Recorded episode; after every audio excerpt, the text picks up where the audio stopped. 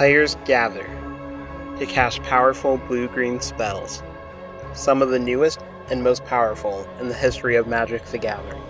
Icefang Waddle, Urup, Titan of Nature's Wrath, Oko, Thief of Crowns, and many others.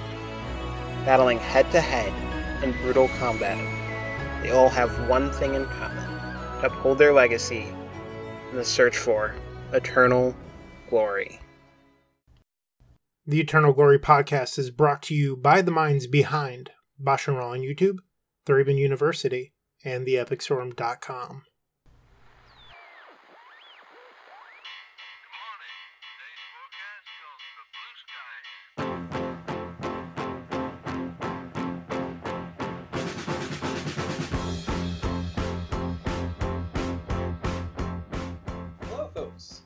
Welcome to the Eternal Glory Podcast, episode 29, Bad Cards, Good Decks.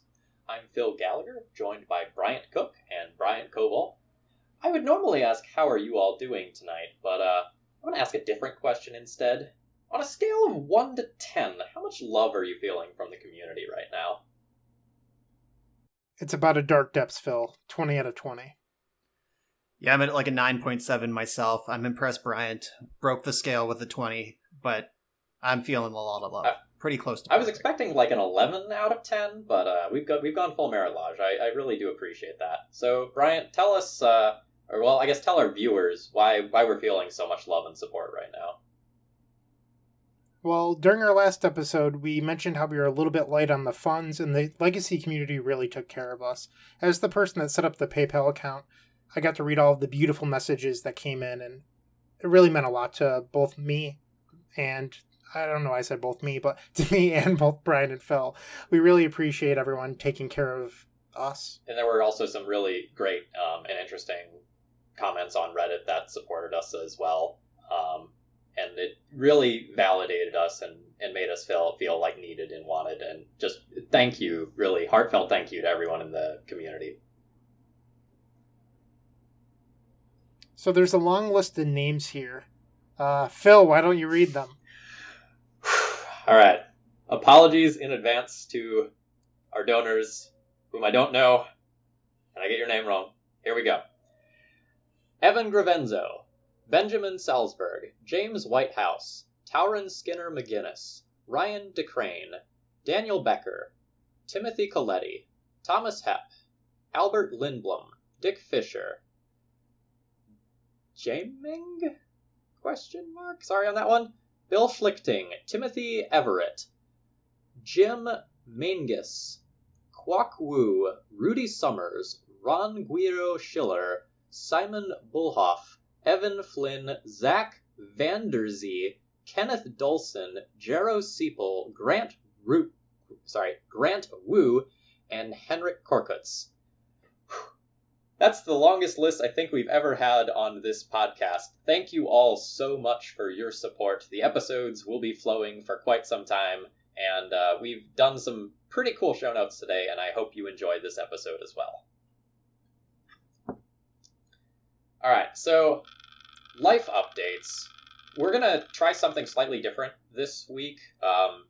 Some people have asked us to get to the magic stuff a little bit quicker, so what we're going to do is we're going to do our personal life stuff first, and then we're going to transition into magic stuff that's not directly related to the episode topic, and then we're going to go directly into the episode. So, Bryant, let's start with you. What's going on in real life? So, it was a little bit awkward. Every year I do an annual domain and fundraising for TheEpicStorm.com, and it's always July 31st. I didn't realize that when we were releasing our episode, it was the same day, and it was a little bit awkward. I was like, 4 years in a row I've done this date. And now we did it for the podcast. I'm going to have to wait a week. And I also feel like it's weird asking for donations for both things right around the same time. But the Storm community really stepped up and made sure that the Epic Storm domain costs were covered. So thank you to everyone that donated. It means a lot to me personally, on top of everything for the Eternal Glory podcast. We hit our goal, so thank you very much. In the previous years, I've always given our site writers gifts with that extra money around the holidays. So the first year was custom pint glasses with the Epic Storm logo on them and a 6-pack of local beer from Empire Brewery. Sorry about that. Then the last year it was Scott Fisher signed Burning Wish prints. They were the first ever prints ever made. And another year, I think actually that was 2 years ago. Then last year was the Epic Storm pullovers. So I have to figure out what to get the site writers this year. If you have any good ideas, feel free to message me on TheEpicStorm.com and help me figure out something cool to get them, because I love showing the team my appreciation for what they do. You should send them the Epic Storm branded Tendrils of Agony, which are like metal pipes that they can stick in people and suck out their life force. It could be handy, like in a tight spot. It's like a caffeine boost. What about like a toilet seat cover? Grape shot. With Tendrils of Agony on it. You just open up your toilet seat, and on top of the lid, like on the inside, is the art of tendrils. And then the toilet is full of the tendrils. Or it will it will be shortly. You think my deck's shit, okay? We move on. All right, we can move on. That was a strong bit. All right, Brian, how about you? I have finally have something new to report. The past 5 months of How Are You Doing have just been, I've been sitting in my house watching TV, but I went back to work officially today. Day one was still virtual for most of us. It was just a lot of trainings and housekeeping sort of stuff. But tomorrow I am physically in the building for the first time. I have to wake up at 5:15 in the morning, which is about 6 hours earlier than I've woken up in the past 5 months. So that's going to be a harsh adjustment. And we'll see how all that goes. In addition to the COVID stuff, my organization also did like a pretty large restructure over the summer, and a lot of policies and staffing ratios and various things are pretty different. So everyone is kind of heightened on the edge. Like the normal back to school excitement buzz isn't there. It's like dread instead. So I'm going to do my best to power through that and do my job, serve the kids, as long as we stay open. But that's all I have on my mind right now. I started watching Westworld. I know I'm like multiple years late in that regard, and I think Brian wants to yell at me for that. I'm so excited, Phil. It's one of my favorite shows. It's my favorite active television show. By far, not even close. Like Westworld season 1 is fucking brilliant. Season 2 is and then season 3 went back to being insane. Oh, did it? Because I've watched 1 3/4 seasons of Westworld. Should I get back in? So the problem with season 2 was that the writers and directors of the show, they read Reddit. And like episode 2, someone just like posted the entire season's plan. So they went back and like reshot and changed everything to make it more convoluted. And I think it just ruined the show. Instead of caring about one person figuring it out, they should have just went with the plan. Yeah, I'm about 3 episodes into season 2 right now, and I keep thinking, like, am I misunderstanding something, or is this like a vast continuity and plot error? It's like, okay, that's glad to know that they did a bunch of rewriting, and that's why things feel a little weird. Because I adored season 1. For the listeners out there, I don't really like shows with real people most of the time, but this one is a gem. It's a real treat. In other life stuff, there's been like weird mini disasters all around me recently. There was a literal dumpster fire outside of my house, as in the dumpster got hot and caught fire. Like fire trucks came and everything. Like I was getting ready to stream and I looked outside and I'm like, is that smoke? And my dumpster was on fire. And then there was an earthquake. So this week's been cool. Normally that smells just your donation deck list, but yeah, that's fair. Wow. So the dumpster, was it just hot from the sun and the contents of the dumpster caught on fire? Yes. And this is the second time that has happened. Those things don't happen north of the Mason-Dixon, just floating that out there. Yeah. We've had a scorcher, like my lawn is half dead, but nothing just spontaneously combusted in my yard. Yeah, it was just like at, I don't know, 5:00 at night or something like that. Just, it caught fire. I don't know. So for a weekly grilling thing, before we get to Brian, because I don't want him to... I guess we didn't do it. inspired by Brian's grill fire story, I cleaned out my grill, which is something I've been dreading to do, and it took me all of 3 minutes to scrape all the excess food out. So I will not be creating any fires. Yeah, it's not bad. Once you get in there, once you realize it's important and go do it, it's actually pretty easy. All right. Awesome. So let's go ahead and delve into sort of our MTG quick hits is what I dubbed this section. So I'm going to start. So speaking of like the piles that I play on stream, I was recently playing Karn Oko Enchantress on stream. It's exactly as glorious as you imagine it is. Turns out, like, playing those cards early off of just, like, enchantment-based mana accelerators is pretty darn good. And I ran into this super cool interaction that I did not realize. So I had the Abyss in play, and my opponent had a couple of creatures, and I had Karn, and I played Mycosynth Lattice. And my opponent conceded. About a minute passes, and then someone in chat goes, "Hey, wait a second. Did you actually just kill yourself by playing Mycosynth Lattice?" And I was like, but why? It's like, well, because Mycosynth Lattice turns everything into artifacts, right? And the Abyss doesn't kill artifacts, it's non-artifact creatures. So your opponent conceded to a Mycosynth Lattice Karn lock, where they actually just had two creatures on board that could have attacked and killed the Karn. Yeah, that's pretty bad. So there's your fringe interaction of the week, folks. Just caught me and like 70 viewers off guard, and then one person in the chat found it out. Like, that was a cool one. I think that's the second best Mycosynth Lattice "oops, everything's an artifact" story. The best one is from the Modern Pro Tour, where Karn was premiered, basically his big day in the spotlight, where somebody jammed a lattice and the opponent attacked with a construct token, and the opponent was just like, okay, no blocks. And they were like, you're dead. Because it's just an XX where X is permanence in play. Yeah, so the old got yourself with Mycosynth Lattice. Like, I've played a lot of Karn. And every once in a while, I keep coming across these like really weird things that Mycosynth Lattice does. One of my other favorites from about a month ago was tapping an ancient tomb for double colorless to cast Petty Theft from Brazen Borrower and like bounce either the Karn or Mycosynth Lattice and kill me. That was real good. Yeah. Yeah, I forgot that Mycosynth Lattice had that whole line of text, and there are a number of videos on my YouTube channel of me frustrating because I have to click an extra time. Like, when you make the mana to cast a spell, you then have to decide what color that mana is going to be, even though you tap the right number of lands anyway. And I'm just like, why is this happening? Moto is bugging. This is affecting my time. I'm going to time out. But later I learned that's why. All right. Do either of you have some good MTG stuff from recently?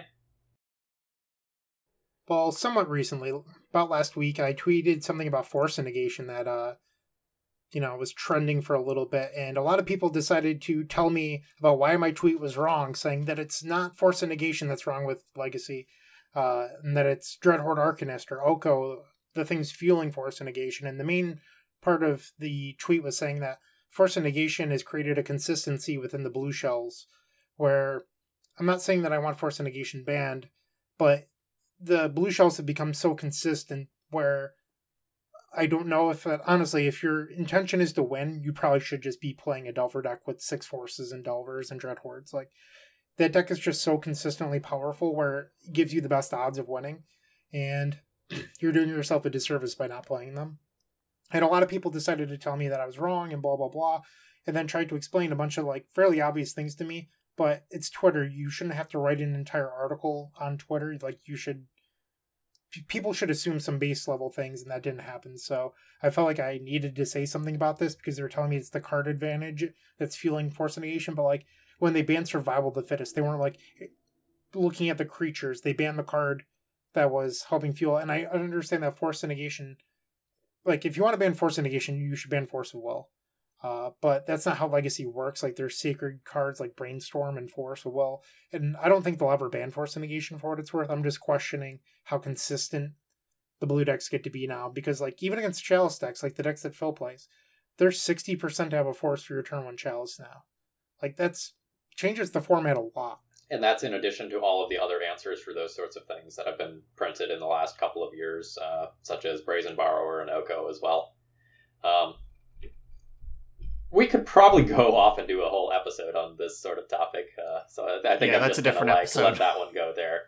But I think it's a really Brian interesting Brian was biting his tongue the entire time I was talking. Yep, I'm just going to let Bryant have his soapbox and say nothing about the obvious flaws in his argument. So that maybe come back in 2 weeks where we talk about why Force of Negation is absolutely not bannable or a problem. Well, I don't think it should be banned for what it's worth. I said come back in 2 weeks. So then the Pioneer bans happened where they banned my Breach deck, but the new one is so much fun. You just get to cast Omniscience and then enter the Infinite. Like, it's insane. And you'd think that, like, well, you need 14 mana to put Omniscience into play. I thought it would be a steep cost, but like when you're forking your untap effects, it's really not. So that's kind of cool. And I qualified for the Vintage Showcase, which is kind of sweet, playing old trusty Paradoxical Outcome. I played a couple of challenges the weekend before, and I was struggling against Doomsday, so I changed my deck a little bit. I cut the main deck Hercules, I added in a Mystical Tutor, I added in a third top to help out the Mox Opals, and it really made the deck a lot faster because you were able to get rid of your tops a lot more easily. Like, you didn't mind cashing in a top for a card, and you were just, like, casting Tinker consistently on turn 2 a lot more often, which was pretty sweet. Nice. I also played quite a bit of Vintage. I did the Gen Con online for all 4 days that it was happening. There was a Thursday through Sunday. Thursday, Friday, and Saturday, there was a Vintage and Legacy qualifier each day. And then the format championships were on Sunday. All of the qualifiers were 4 rounds, and if you went 3-1 or better, you qualify for the championship. And I qualified for both championships on day 1, and then I took a day off. I played, but I was being silly. I played non-blue decks. Like, I played Hogaak in Vintage and Muxus Stompy Goblins in Legacy, and I went 2-2 those days. And then I came back with a 4-0 with Ninjas on Saturday, and a 3-1 with Rug Xerox in Vintage. And then I top 16'd the Vintage playoff with Trusty Old PO, and I bricked hard out of the Legacy one with Ninjas. But that was really sweet. It was a ton of fun to just, like, play Legacy and Vintage for 4 straight days. And I got my prizes last night. I tweeted this last night, and it got a lot of shares. You may have heard this story already, but I ended up with 146 prize tickets at the end of this week, and a prize ticket is worth 1 pack on the prize wall. And I took all of my prizes in Magic Online packs because, like, that's the easiest way to just cash out. Just 146 times 3, get all the ticks. And I got my email last night, and it had 146 different codes for individual booster packs that I had to copy and paste into the Magic Online client one at a time. So, correct. Yeah, I mean, that was completely in line with how this event was structured throughout. Like, it was very clear that the Gen Con staff were working hard to make this happen, and Magic Online /Wizards, whoever the buck stops with, was just like, ugh, I guess. So there were a number of things where, like, the Gen Con staff, they set up a Discord, they were really engaging, they were like, yeah, we're going to have, like, your results in, like, 5 minutes from now. And then it's like 4.5 hours later, they're like, yeah, we haven't heard from WotC. Like, we can't actually give you your prize tickets until they tell us the results of the tournament. And then, like, clearly when they redeemed the prize wall to WotC, WotC just took, like, okay, so 4,000 M21 packs were redeemed. Here's 4,000 codes. Go ahead, divide them up however you're gonna. It was just such a crap show, and I'm sure that it was trickling downstream. The Gen Con staff were great. That sounds delightful. Yeah, I mean, it was a ton of fun with a couple minor, like, weirdo things that happened along the way. But I'm glad it happened. I'm hoping that Eternal Weekend happens online. I think that would be pretty cool. I think that it will. I know that Nick Koss has been working on that. I think it will just be a matter of if WotC buys in and lets them do it. But Magic Online has become intertwined with the last 2 years of Eternal Weekend anyway, because they were, or maybe it was just last year. Last year, the top eight of Eternal Weekend got various amounts of Magic Online product with their top eight. Like the really, yeah, the winner of like our reigning vintage and legacy champs, they got one of everything, like a complete set of every set that's been released was part of the first prize, which is like nuts, because if you think about like that's so much better than one of everything, because it's like Tarmogoyf's been printed 3 or 4 times. That's most of a set of Tarmogoyf. Chalice of the Void, same thing. Like just one of every, a full set of every set just beamed right into your Moto account. And I got like 36 packs of whatever the master set was at the time. Like it was good for like 200 ticks or something. Like it was pretty nice for a top 8. But there's still no Black Border Merchant Scroll? Afraid not. Isn't the foil Black Border? It is, but then you're using a foil on Magic Online. They're frequently cheaper. Can't you shut off the animation and then they're basically the same? Yeah, that's what I do. Like they just have like sort of a glint to them, but nothing is moving or super obvious. And the only time it bothers me is if like the foil is cheaper when I buy my first 2 copies, and then I need a 3rd copy later, and now the regular one is cheaper. And then when I lay out my deck for like the Twitter picture, it shows like 2 Renin 6 and 1 Renin 6 next to it, which is a minor tweak out for me, but ultimately fine. I do the same thing, Brian. Yep. Not cool, but I made a decision in my life that I will just always take the cheapest path on Magic Online. I will not pay a single cent more for like the good art or whatever. So that it's extremely utilitarian. My real life collection has enough nice things in it that I can live that way. I spent about $1 getting nice planes for Magic Online. That was about the only style thing I did. Okay, I lied.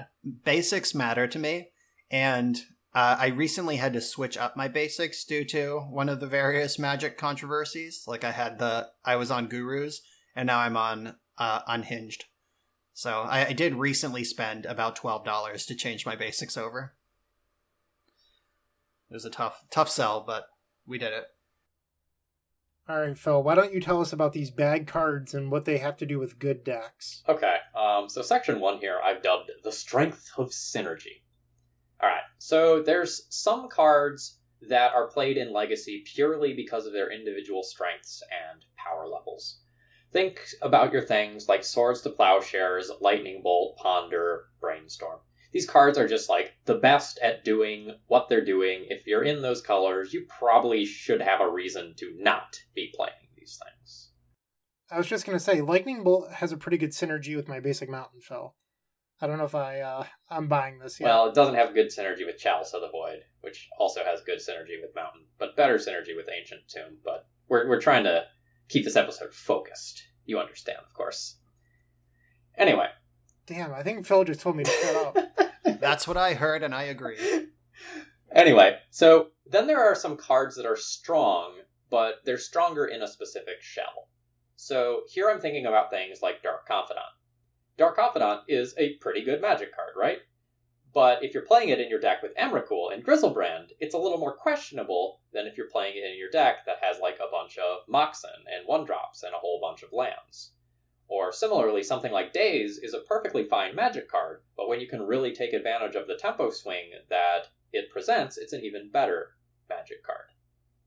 Yeah, I can tell you, back in the day, there was a Daze Miracles deck. That was the flavor of the week for like 1 week. Somebody, I think someone in Europe won a tournament with it, and then it was hot on the SCG tour for exactly 1 week until everyone remembered that it's bad to Daze in your control deck.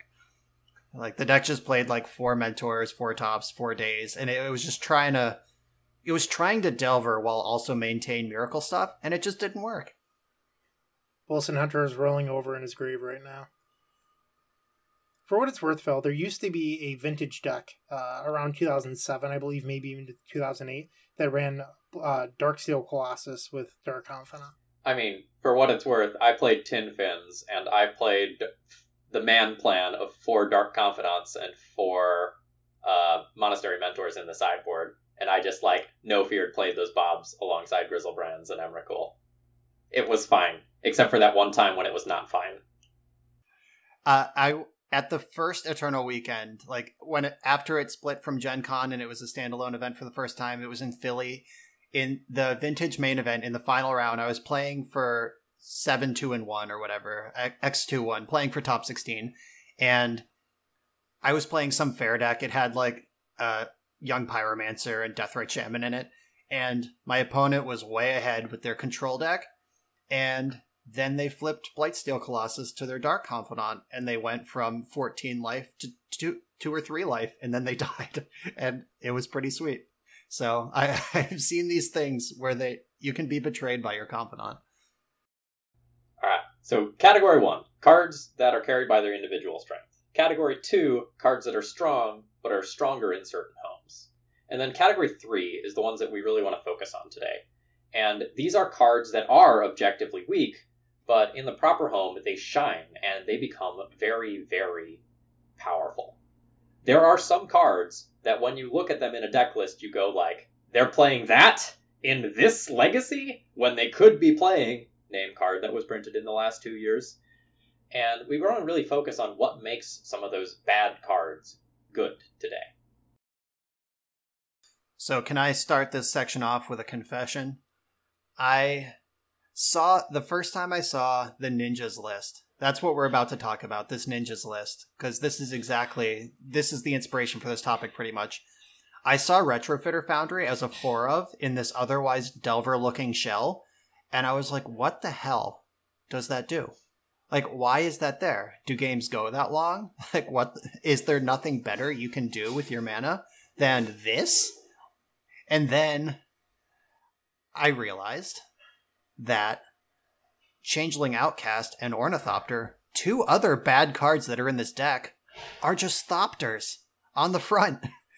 This is a 1-mana way to turn your shitty Enabler into a 4-4 beater. And, it just turns 3 bad cards in your deck into 3 good cards. Hey, Brian, taking one step back, will you just explain what mode of Retrofitter Foundry you're talking about? Because I'm sure there's a lot of people who are still pretty unfamiliar with that card. Oh, yeah, you're right. I broke my own rule of this is an auditory medium, and I didn't tell you what the card does, because it's not in front of you. All right, it's a 1-mana artifact. You can pay 3 colorless to untap it. You can pay 2 colorless and tap it to make a 1-1 Servo. You can pay 1 colorless, tap it, and sacrifice a Servo to make a 1-1 Thopter. And you can tap it and sacrifice a Thopter to make a 4-4 Construct. So, on the surface, I've played this card in, decks that could make infinite mana. I had, a Zerda deck that played 2 of this, just as an option. But in this, fair-looking mid-range bug shell, it just didn't make any sense to my lizard brain. But then the final mode, tap, sack a Thopter, make a 4-4, interacts with these shitters you have to play to turn on your Ninjas, and everything became clear to me. I mean, that's not even the only synergy within the Ninjas deck, though. For those of you that don't know, Yuriko is a ninja that the deck is mostly based around because it is the ninja lord, so to speak, because it triggers with your other ninjas, such as Changeling Outcast and... Phil, I don't know the name of all these cards. What's the 4-mana one? Ingenious Infiltrator. That one. All right, so that one draws a card whenever another ninja deals damage, so it triggers with Changeling Outcast and Yuriko. Yuriko reads, reveal the top card of your deck. Your opponent takes damage equal to its converted mana cost. That card goes to your hand. It is not a draw trigger. And so Yuriko triggers with those other 2. And when I was first facing this deck, I was like, okay, this seems kind of cute. I see what's going on here. And then I got hit by a dead drop for 9 damage. And I was like, that's pretty sweet. So that's another example of synergy between this deck. The Ninjas deck is almost like a synergy-based Delver shell, like Brian said. It has a lot of, the Delver look and feel, but the cards aren't all powerful on their own. But when you pair them together, you create a much more interesting shell that can be better at times because... if you have the Infiltrator with Yuriko in play, you're drawing 4 cards your opponent's taking at the bare minimum of 6. So that's kind of cool. Or I'm sorry, that would be 3, right? I don't know. I'll shut up now. Let's let Jarvis figure out the math on that one. Sounds good. No one else is capable of it. So let's I'm going. Where are you going, Phil? Are you moving on? I was going to talk about like our baseline stats of these creatures. Okay, yeah, go ahead. So like let's look at the stats of the creatures that are the enablers in these decks. Changeling Outcast is a 1/1 for 1 mana.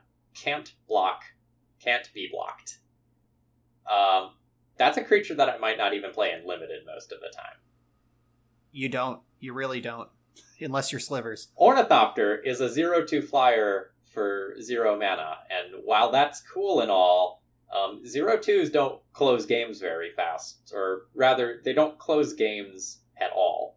If we compare this to the power level of other cards at this cost in Legacy, like when you're playing something for 1, you could have Brainstorm, Ponder, Swords to Plowshares, Lightning Bolt, Delver, you know, Mother of Runes, Aether Vial, Goblin Lackey. Like this, it's not on the same power level as other 1-drops in Legacy. It's just not. But even though it's below the clearly acceptable power level on its own, when it enables Yuriko, when it enables Ingenious Infiltrator, when it becomes something that you can turn into an elk with Oko, when it turns into a 4/4 with Retrofitter Foundry, all of a sudden, these creatures that are kind of shitty on the surface, and you might question why they're in the deck, they actually become quite good. When you start thinking about, like, mana rates, if your opponent spends 1 mana to answer your free Ornithopter, like, score, right? Like, if you've gotten a Fatal Push or a Lightning Bolt or a Swords to Plowshares on your Ornithopter, that means something else gets to live later. And these creatures actually start to look pretty darn good. Ornithopter was in one of the best standard decks of all time, Phil. So I think that might just be a good card on its own. You know, if you've ever put a Cranial Planing on it, you understand. Hold on, which one of the cards is good there? Yeah, Ornithopter is just the poster child for a bad card that frequently makes its way into good decks. Like, it exists to create synergy. Like, there's no reason to put that card in your deck if you're not going to synergize something with it. Yeah, and even every once in a while we see something crazy like a Cheerios deck that, like, plays Glimpse of Nature, and then, like, Ornithopter starts to look pretty sweet there, too. Hell yeah. So one thing about the Ninjas deck is there are lists where they try to get away from playing Changeling, Outcast, and Ornithopter, and I've seen lists with Snapcaster Mage and even Baleful Strix. And when I face these lists, the first thing that I notice is that they're a lot slower. You lose Retrofitter Foundry, which takes away the fast draws, so then you know that your opponent's just playing a slower Delver Shell, and they're playing more of a grindy engine, which might be good if you're trying to beat something like Snow, or maybe even like a 4-color control deck that isn't Snow or Miracles. Speaking of Miracles, it won the showcase this weekend. But I don't know if those lists are actually any better than the ones playing Ornithopter or Changeling Outcast. Like, I know on the surface you feel like you're a smarter wizard playing Snapcaster Mage or Baleful Strix because you're playing with good cards, but good cards aren't always what's right. And I have a lot of experience with playing bad cards in my average decks. I think when you take the deck that is meant to be built around synergy and you start, like, picking little bits of synergy away from it, you just end up creating a deck that's more awkward. I think the Bug Ninjas deck is actually good because it leans so hard into synergy from different directions. It's a deck where it's not just like A and B are a combo, it's A and B are a combo, and B and C are a combo, and C and A are a combo, and D and B are a combo. And there's all these little interlocking parts that interact in slightly different ways that all work together for one coherent game plan. I think that's what makes the deck strong. You don't have that many, like, wrong piece hands. Well, Phil, there has to be other decks out there that use synergy, right? Like, it can't just be Ninjas. I don't know, do you have any experience with any of these sorts of decks that are built around synergy? Yeah. Have you maintained a website for 4 years about such a deck by any chance? Well, 5 years. But I wanted to talk about Miracles. So after Top was banned, there was this, like, pretty bad card that I've seen play for quite some time. Now, I even got some of them signed. Let me tell you about this card. This card, it's like Ponder, but it can target a player, and you don't draw a card till later. I'm talking about Portent. So if you're not familiar with Portent, it is what I just described. It's it's a 1 blue sorcery. Look at the top 3 cards of target player's deck. You may have them shuffle put them back in any order. You may have them shuffle, draw a card at the beginning of the next turn's upkeep, which was a perfectly playable Legacy card before Ponder was printed. Like, this was actually just the next best thing after Brainstorm. We didn't have Ponder and Preordain back in the olden times. Like, Portent has a pedigree in Legacy, but it's long since obsoleted. But the reason you would put this card in your deck over the first Preordain, for example, like, I played 2 Portents, 0 Preordains for a while in Miracles. And the reason is drawing a card later, when combined with the Miracle mechanic, means that I can portent myself on my turn. Like, I can, play Jace, Brainstorm, portent me, pass the turn, flip Terminus in your upkeep, and clear the board. So it was a clever way to work around the lack of the instant speed draw ability that Top was providing for the deck. You had to work a little harder, but it did its job. So I think that this is an important example, is it's a synergy within the Miracles deck, but I wouldn't necessarily say that Miracles is a synergy-based deck. You can have smaller synergies within your deck without needing to go all in with something like Ninjas. So Counterbalance is not a good card on its own. We're going back into the Top era, which is a dead era, which isn't super relevant, but compare Counterbalance in current Miracle shells, which is optional, cuttable. Like, some people sideboard them, some people don't play them at all. Some people still try to make it work, even though I think it's crazy. But that was just the lights out for the longest time because of the synergy with Sensei's Top. And Sensei's Top is fine. You get to look at, you get some card selection. But without shuffle effects, without Counterbalance, without the Miracle ability, Sensei's Divining Top is only fine. It does a lot of cool things, but really, having that card in your limited deck wouldn't be super exciting. So that there's a lot of small synergies going on there. Yeah. So it used to be that if you got Counterbalance locked, you were locked for the rest of the game. And now in 2020, if someone plays Counterbalance, there is a real game to be had. Your spells can very likely still resolve every once in a while. It's not quite the vice grip that it used to be. Yeah, you only need to resolve one, Phil. Yeah, exactly. Veil of Summer.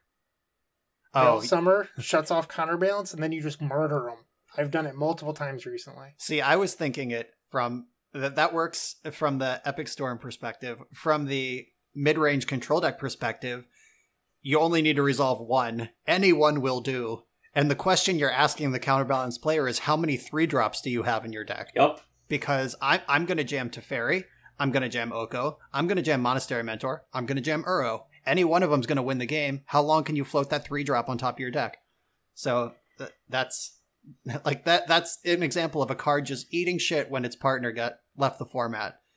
Well, another part of that is, if we rewind back to Counterbalance's heyday, the curve of Legacy was a lot lower. 1 and 2 was pretty much where decks capped off outside of, Force of Will or, your Jace the Mind Sculptor sort of cards. In 2019, 2020 cards, they tend to be a little bit more expensive, but the effects are a lot more dramatic when you're looking at things like Narset, Karn, Uro, Oko, all of the degenerate cards. They just win the game on their own, but they're also just a tiny bit more expensive, and that's another thing that makes Counterbalance worse, is decks actually have a mana curve now, where previously I don't know if that was the case. Yeah, my exit in the Gen Con Legacy Championship, the person who eliminated me in our game 3, they went Cloud Post, Cloud Post, Cloud Post, Glimmer Post, Ulamog. They just made 4 land drops and cast Ulamog, and I was like, okay.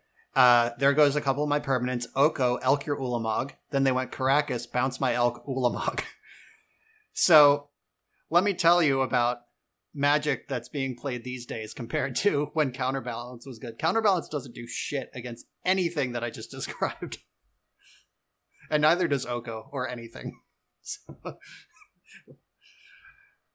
it's a very different world out there. Yeah, but in 2020, you could be playing Arkham's Astrolabe with Back to Basics in your 5-color control deck. Yeah, it's a different kind of thing that's happening. Alright, enough so reflecting on the past. About synergies. Alright, so there's this other sort of deck that I might have been known to play once or twice, where you can play a lot of bag cards that are situationally good, and sometimes the more you lean in, the more you can see your deck improve based on these cards, and for me, it's Chromox.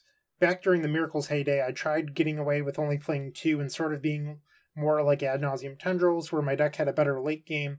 But what I found was when I leaned more heavily into Chromox and when I went up to 4, I was winning more games because I was winning games before my opponent got counterbalanced top into play. And sometimes that's what you need. And it's tough because sometimes people will tell you otherwise when, like, you might say, my win rate's higher when I play 4 copies of this card. But you'll discuss it with your peers and they're like, yeah, well, that card sucks. You shouldn't play it. And sometimes you just have to trust your gut a little bit and then keep on looking at the data. Because, trust me, I read a lot of what people say online about, like, deck construction, things like that. And I'm in the Storm Discord and, like, I still read MTG The Source every once in a while. And they'll be like, but every time I draw a Chromox, I want to puke. Well, you can run Ant and have a 35% win percentage, or you can play the Epic Storm and get up to 60-something% and accept that Chromox isn't always the best top deck, but when you reveal it to Ad Nauseam, you want to pump fist. Like, there's gives and takes, and sometimes you just have to accept a card's role for what it is rather than disliking it for what it's not. Yeah, I had a game in the Gen Con when I played the Muxus Stompy where my opponent had gained, like, tenuous parity against my early start. And, like, I had so many draws, like Muxus, Ringleader, Matron, like any of these, the Goblin payoffs to just bust the game open. And I drew Chromox, and then I drew Chromox. And then my opponent blind Cabal therapied me and named Chromox because I mean, they very smartly deduced that the Goblin deck didn't play a land or a creature for the last 2 turns, what could be in their hand. And then they cast Jace, plussed on me, apologized in the chat, and I drew Chromox. And, like, that felt pretty bad. But I also cast, like, a number of turn 3 and 4 Muxus during that event. So Chromox giveth and taketh away. Yeah, that's just the best way to describe it. Like, I've lived a lot of the red prison life, and, like, when you draw these Chromox and these Spirit Guides endgame, it's like, this is a little rough, but then, like, you get so many whims off of the tempo that you gain by having this mana acceleration that the trade-off is certainly worth it. Phil, do you know how many times I've had turn 1 Karn cast against me in the last 2 weeks? It's a lot, and I fucking hate it, and every single time that it happens to me, I laugh a little bit inside because I think to people that are like, Chromox sucks. Meanwhile, my opponent went Lotus Petal, Chromox, Karn, and I'm sitting there hating myself. So I don't know. Yeah, and we've seen a lot of, like, very good fast artifact decks within, I don't know, the last 2 or 3 years. Like, Lotus Power, Lotus Petal and Friends, and Chromox, and have been accelerating out all sorts of dumb stuff, from, like, the Zerda stuff, to the Urza stuff, to the Karn stuff, to the, like, white Eldrazi-style prison stuff. Like, the card is very good, and you can't necessarily shove it into everything. Like, if you tell me you want to shove a Chromox or 4 into Delver, I'd probably look at you with a raised eyebrow, but I'd still be willing to listen to your madman talk. I believe a lot of this started to happen when Mox Opal started being experimented with. It happened around the same time for, like, the Epic Storm, Bomberman, and a couple prison decks, where decks started trying out Mox Opal to pair with some of their faster stuff, and that's when you started seeing the more explosive, sometimes even combo-y prison decks start to emerge. Yeah, like a card like Chromox, that you have to look at your macro plan, which is to go fast. Like, there are lots of ways to get ahead by 1 mana in Magic, like, and most decks, like Miracles, I would put Rampant Growth in my Miracles deck before I play Chromox because it's not a -1 for 0. You know, like Chromox, you have to be spewing something hard and fast to get the payoff of the card disadvantage that you're causing yourself, and you're diluting your deck with all these shitty top decks. Like, that has to be in a deck that's trying to get things done. Why do you have to use the word shitty, Brian? Huh? Is what it is. All right, so kind of returning back to the ninja side of the discussion for a minute, part of what was making ninjas strong is that it uses these various pieces very well together in all sorts of different ways. And because it has these multiple synergistic angles that are all slightly different, it creates something that's strong. But there are a lot of legacy decks, especially on the lower end of the tier spectrum, that try to use synergy and don't really do enough, and the deck ends up being really weak. I play a lot of these. There are a lot of these, like, A plus B combo decks, where A is sketchy, and B is sketchy, and A and B don't interact with the rest of the deck at all, and the rest of the deck is just held together by reasonable cards. And you just end up playing a worse version of some other deck, because you haven't actually created enough synergy to make it worth playing, you know, the quote-unquote bad cards in your deck.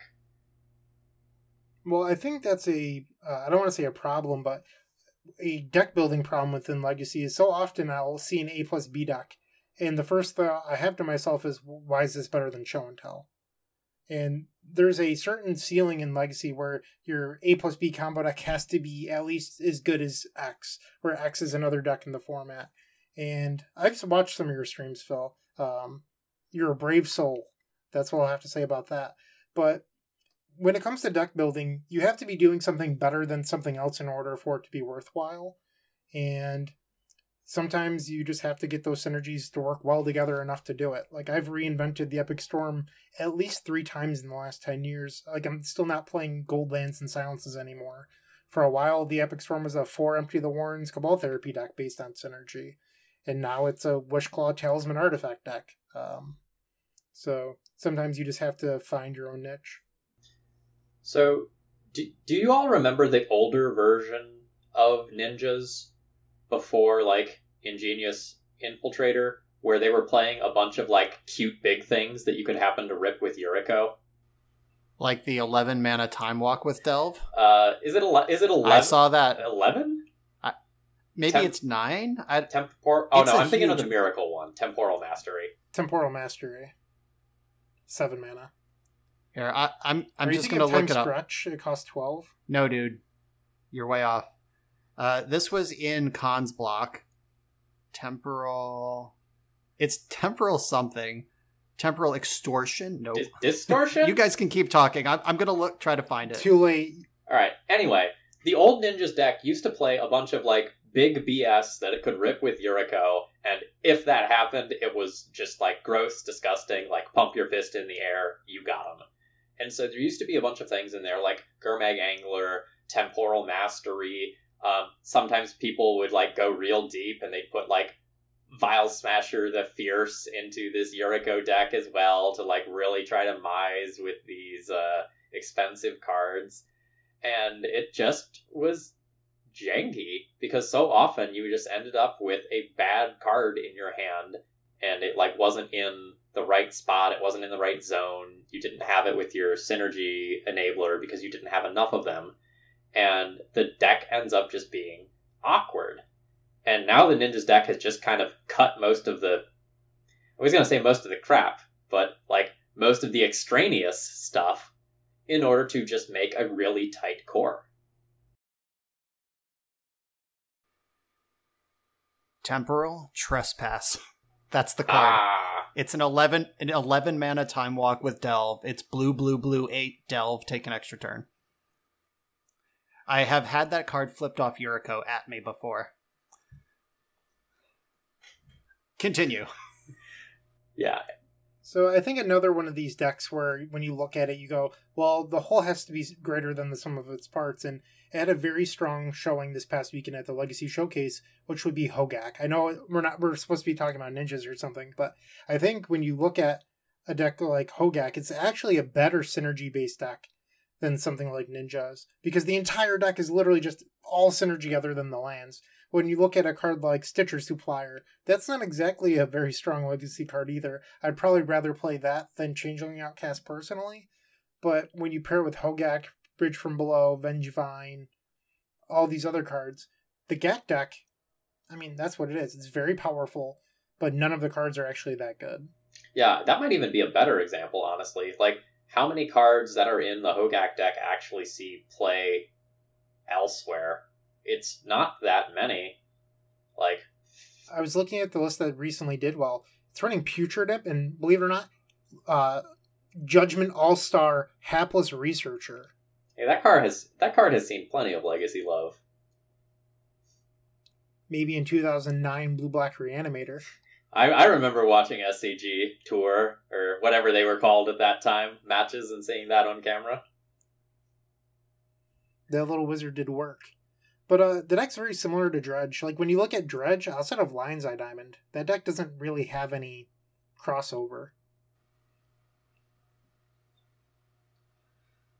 Yeah, I think that, like, applying this to Hogaak is, like, just the closer you are to a combo deck, the more of these weirdo cards you're going to have. Like, I think we were so inspired by Retrofitter Foundry because it's in an otherwise fair mid-range blue deck.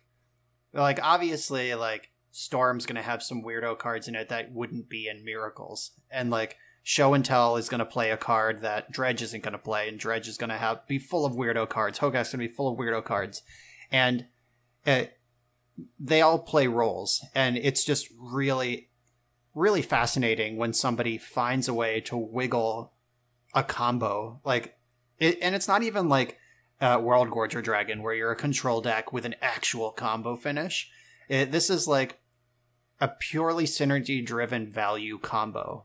Just this one-card engine that turns your whole deck on. And that's just really brilliant to see that in such a fair deck. I also think that, like, Ninjas is kind of a cool... I don't know that I really want to call it a breakout deck, because it's been slowly building for a little while now. But it's super cool to see this sort of deck having success in current legacy. Like, it's something that isn't playing a bunch of the, like, current offenders of the format that people really tend to dislike, like Astrolabe and that sort of stuff. Like, it's got, like, an Oko in there, but it's really just like a little treat Oko. It's not an Oko-centric deck. I don't know. I like this deck a lot. Yeah, my Ninjas League is my most watched YouTube video by a lot in my recent posts. Like, the people love it. The YouTube algorithm loves it, I guess, sharing it to new people. But yeah, people just keep clicking because they see Ninjas. They love it. Yeah, I'm streaming with it tomorrow. So there's a screenshot that was shared on Twitter where somebody tweeted out the top four or five decks in Legacy. And the first one was Rug Delver. Second one was Ninjas. Third one was Goblins, and the fourth one was Elves. All the percentages for the decks were cropped off, and it was within the last 14 days. I think Goldfish is actually a little bit of, I don't know how I want to choose my words here, but, like, not exactly telling the truth for actual, like, legacy metagame shares anymore, especially depending on how you filter it. Because, like, the Saturday morning challenges are, like, 40 people, sometimes even less. And also, you publish... preliminary results, which are barely firing now, and then you have challenge results. Something like Ninjas that has like 5 appearances could have the same person piloting it in 3 different events in one week, get published 3 times, and all of a sudden your deck's in second place. Because when you looked at the actual percentages on that screenshot, it was like 26 results from Rug Delver, 7 from Ninjas, 5 from Goblins, 4 from Elves, and then everything else in the deck was 3 over the last 14 days. And it looks a little bit misrepresenting, but like then people see the screenshot and they're like, oh, well, I want to play Ninjas now, which is fine because Ninjas is a perfectly acceptable deck in 2020. But I think sometimes people get in their mind a little bit too strongly about how good these decks are based on some of these screenshots or the Goldfish data in general. Yeah, I mean, anyone who works with statistics for a living knows that the or has studied them in any way, the first thing you learn is how to do them. The second thing you learn is how to lie with them. And then the third thing you learn is how to spot lies with statistics. Like it's very easy to present numbers, which are supposed to be impartial arbiters of what is true, as in misleading ways without lying. Like there's tons of ways to do it. That's how like political structures work. Like it is done all the time. And like you said, if Goldfish just if the algorithm just farms 3 lists from the same person over 3 different days, and now their deck is in second place, that can happen. So you need a little bit of research. I wouldn't just open up the Goldfish page and pretend to be an expert on the Legacy metagame. Yeah. In current Legacy, I trust my gut more than I trust the data. That's very much not been the case historically. But right now, I feel like I kind of know where Legacy is at. I know what I'm seeing. And, sometimes I look at the data that I'm seeing for things, and my image of Legacy and what I'm seeing based on the data don't mesh. And when I see that disconnect, I tend to err on the side of, trusting my play experience more. Yeah. I've held this position for well over a decade, and it's that you are a maniac if you try to metagame Legacy. You should know what the best decks are. You should have a plan for them. But if you're, trying to cover everything, or if, your decision comes down to, I can gain 2% against blue, but I lose 3% against combo or whatever, with a sideboard slot, just play what you want to play, because everyone else is going to do the same thing. And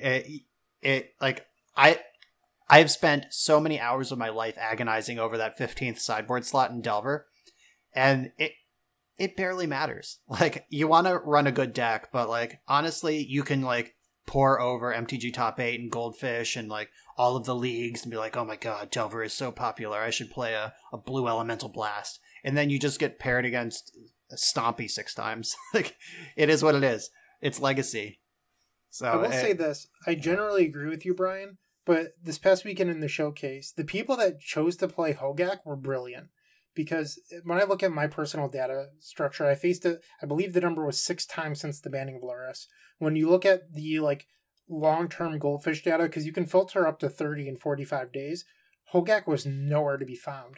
And then this weekend, 5 or 6 people chose to play it out of the blue, and it just crushed everyone playing Rug Delver. Everyone's known the entire time that Hogaak beats Rug Delver, but this weekend, people were afraid of playing combo because of Rug Delver, and more people played Rug Delver, and then Gak just came out of nowhere and killed everyone. Yeah, I mean, there are, broad stroke metagame calls you can make, bold decisions.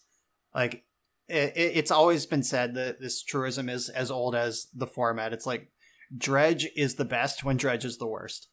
And it's when everyone knows, everyone is ready for Dredge, therefore we can drop our hate. Now it's time. This is the week.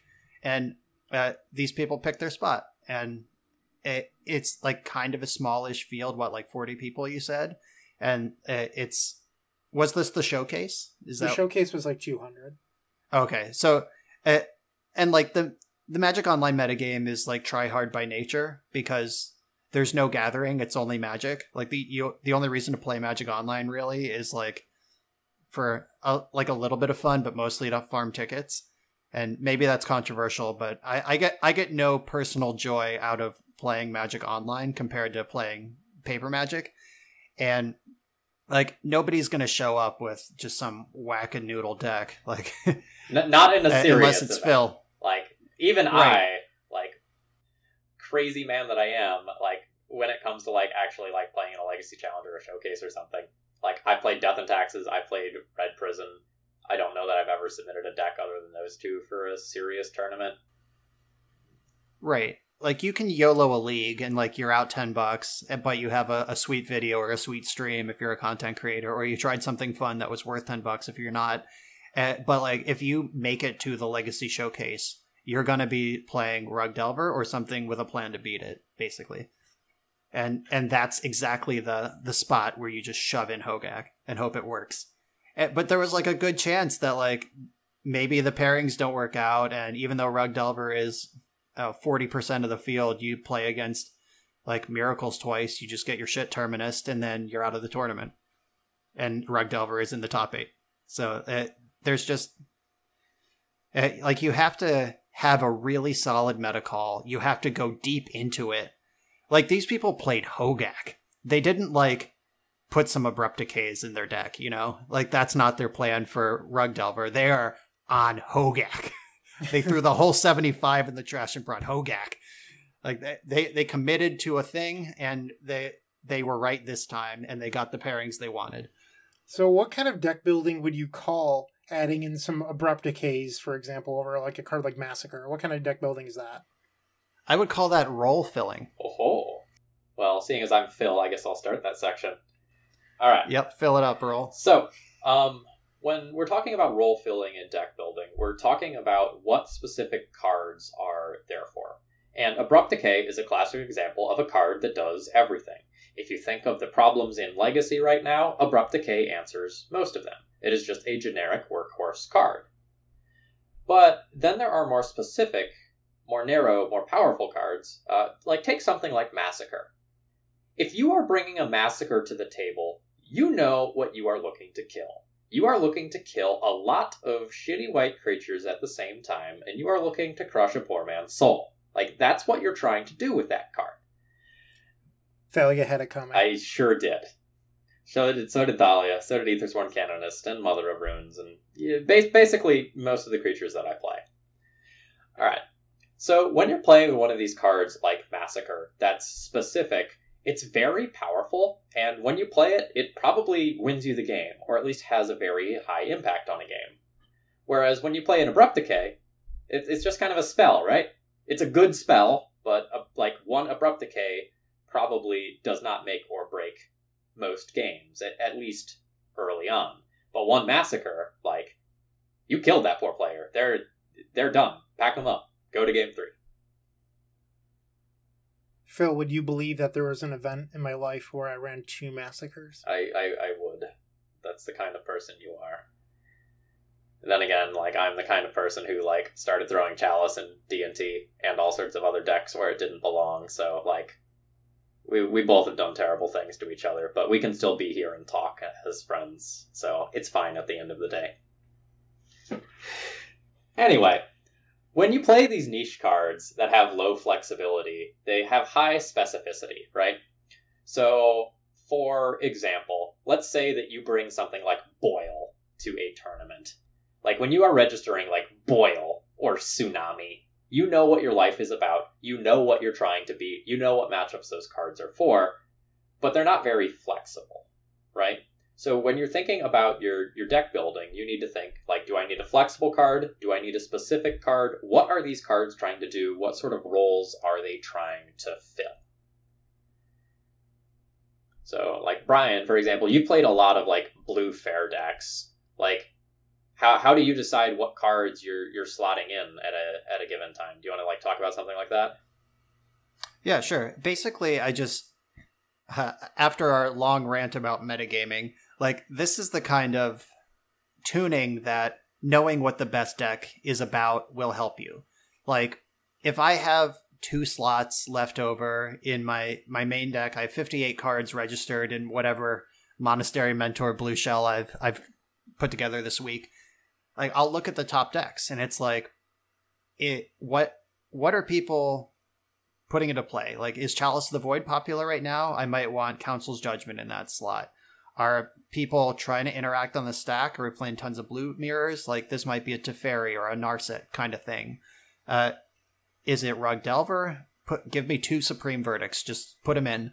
Like, that's the kind of role-playing I'm interested in. And it can get weird. It's like, if you need to answer a variety of things at a certain speed, like Merit Lage, generally you can't answer that at sorcery speed and still plan to win the game. So maybe you need Unexpectedly Absent is a card that I've registered. I know Bryant has made fun of that card before on this podcast, but for 2 mana, you can remove a permanent from play. And if you have extra mana laying around, you can do more with it. Like, if the that's like the Abrupt Decay versus Massacre situation. Like, Supreme Verdict is not going to stop Merilage, but it's going to stop Delver in its tracks.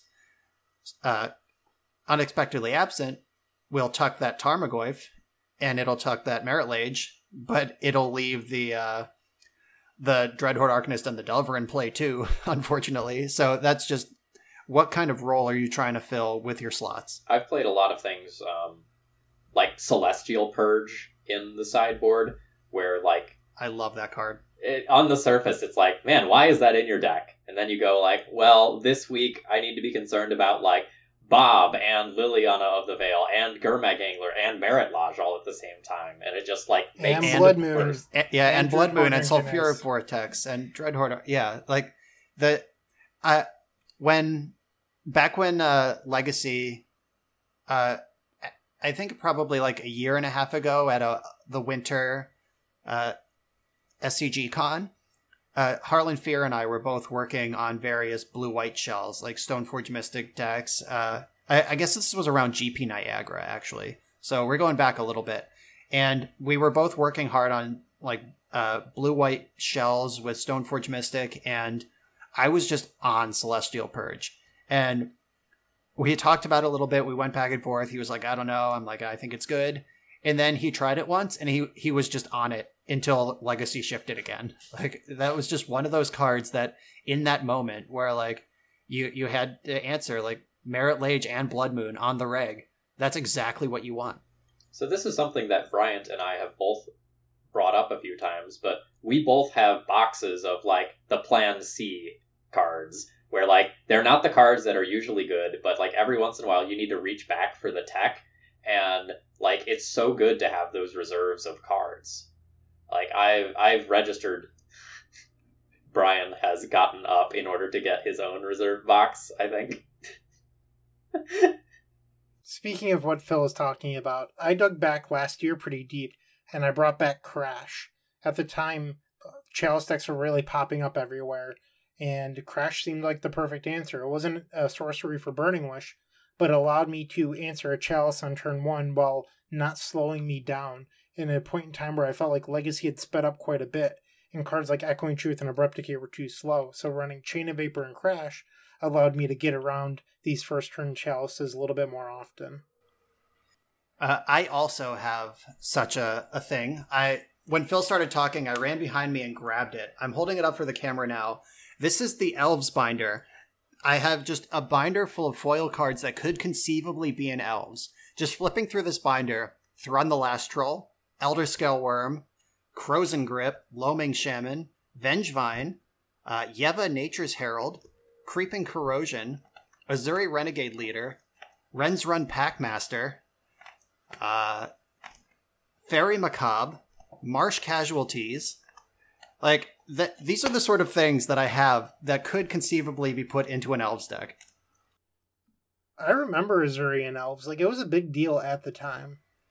Do you remember Packmaster and Elves? That was the golden era. Oh my god. Shardless Bug was so popular. This was the Eternal Extravaganza that I chopped the finals of. It was a 40 duels tournament. I chopped the finals for 30 duels. And I remember when I knew I was going to do well in the tournament, it was like round 4 of 8. And I was playing against Shardless Bug.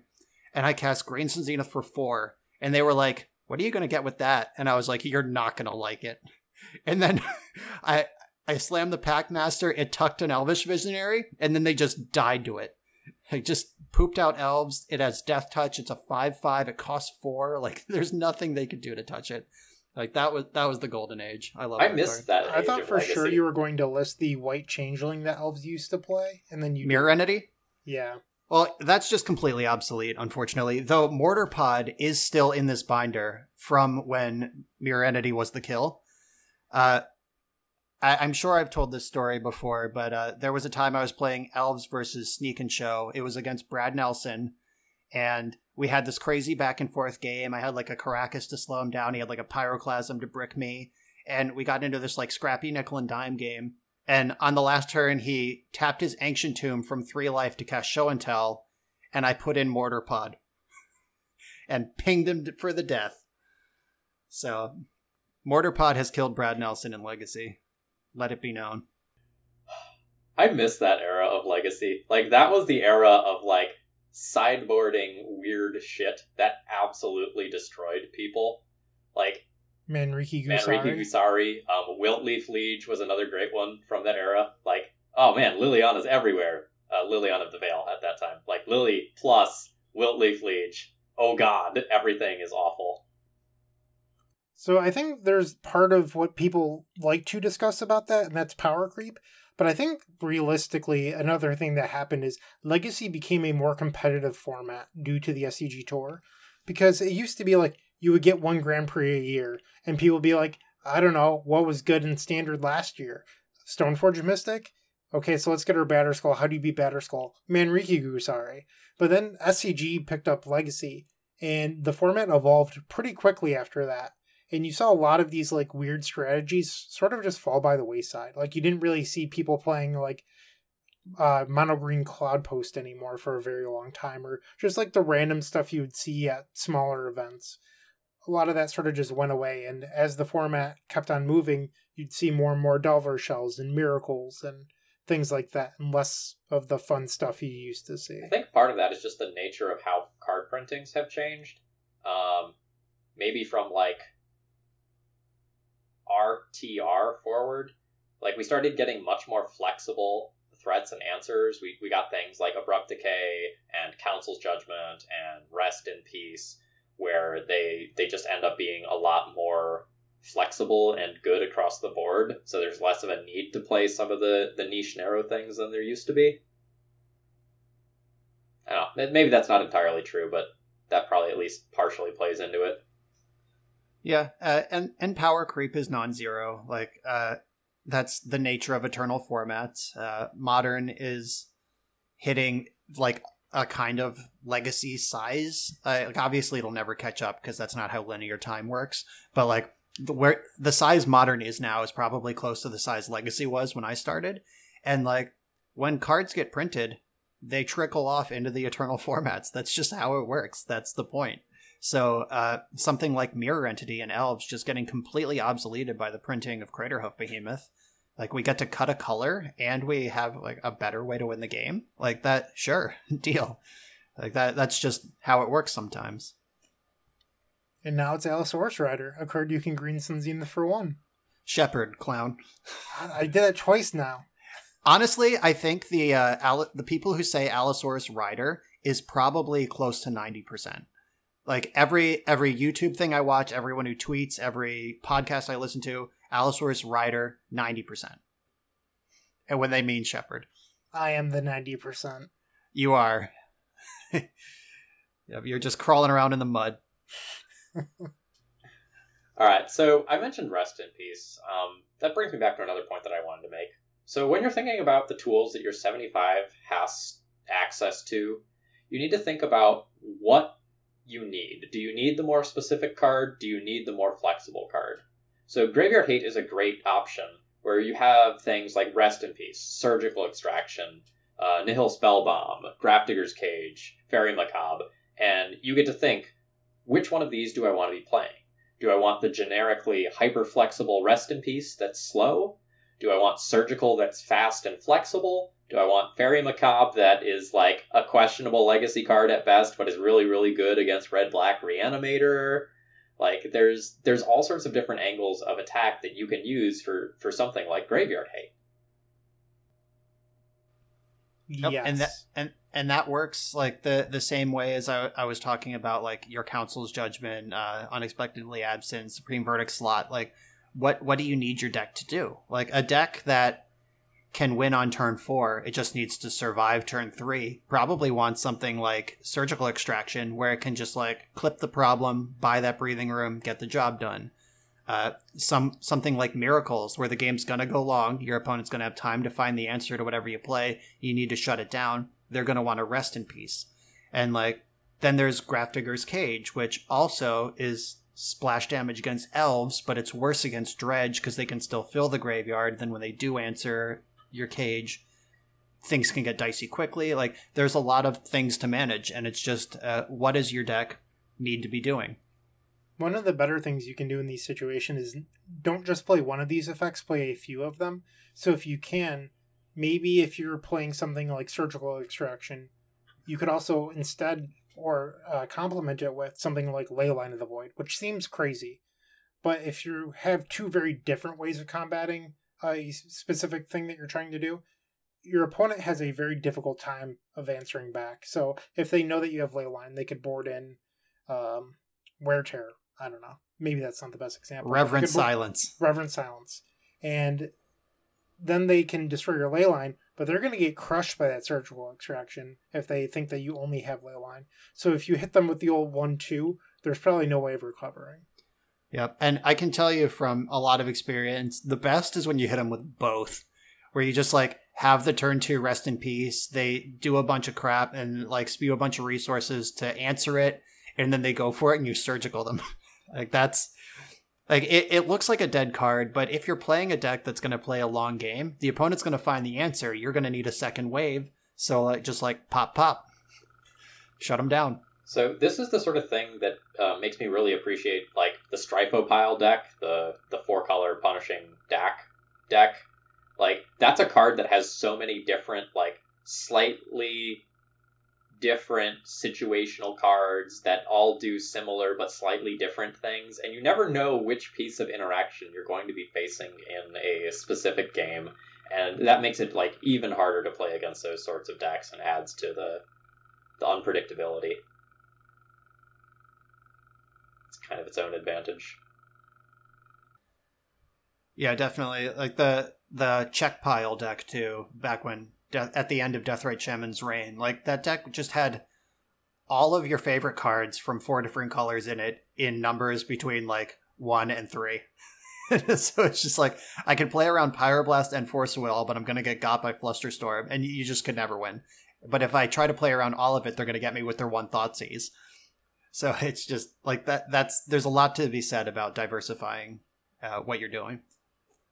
This section was originally titled Role Filling when you're deck building, and it's not exactly Synergy, which was our first section, but I have an example of Rite of Flame in the Epic Storm. Recently, as in like within the last month or so, I was trying a list without any Rite of Flames. I was just running 8 Moxen because they were all Synergy-based cards, and I was just trying to turbo out my ad nauseums all the time. Which, in theory, in a vacuum, this is a good plan. Well, the problem with that is decks don't always like work in this perfect vacuum where you're trying to do A, so you A into B, and then, you know, you get C. There's like role filling cards, and Rite of Flame in the Epic Storm is that, because when you don't have a card like Rite of Flame in your deck, you don't actually make that much mana. Like, you can Mox Opal, you can Rite of Flame, but now you're down 3 cards and you need 2 mana. So if you ever get your effects like Dark Ritual or Lion's Eye Diamond Surgical, your deck can draw 15 cards and make like 6 mana. So that's not always the best thing that you can be doing. And I think that there's a lot of like role-playing cards in some of these decks, even Ninjas, for example. Like, I've already forgotten the name of it. The 4-mana Ninja, Ingenious Infiltrator. There we go.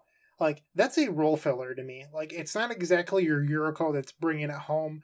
It's not your Changeling Outcast. It's like that sort of the middle of the road card that's sort of like, it's secretly the core of the deck, even though it doesn't look like it. It could have been Ninja of the Deep Hours, but this card is better in your deck. It fits that role a little bit better. It's amazing how good it is to draw 1 additional card each turn in Legacy. That's something we haven't like explicitly stated tonight, but like, when you have cards like Force of Negation and Force of Will in your deck that like cause you to 2-for-1, you do need to recoup some of that card advantage over time. I played a league with a very questionable deck the other day that happened to include some ninjas in it.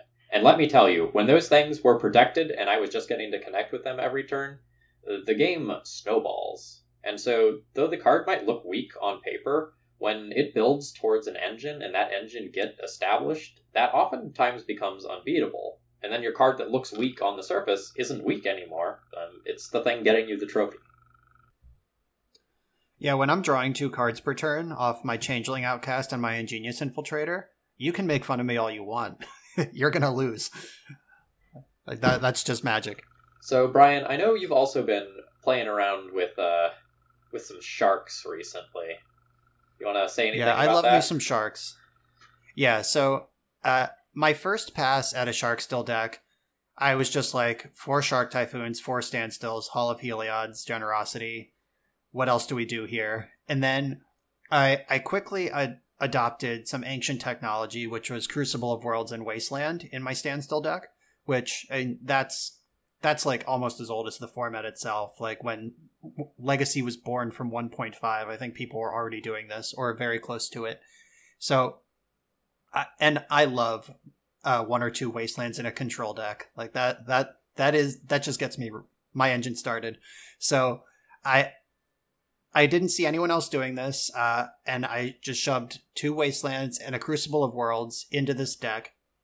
And I guess I should take a step back. My first thought was nobody else can get back their Hall of Heliod's Generosity if it gets Wastelanded. And that's basically this deck's entire endgame.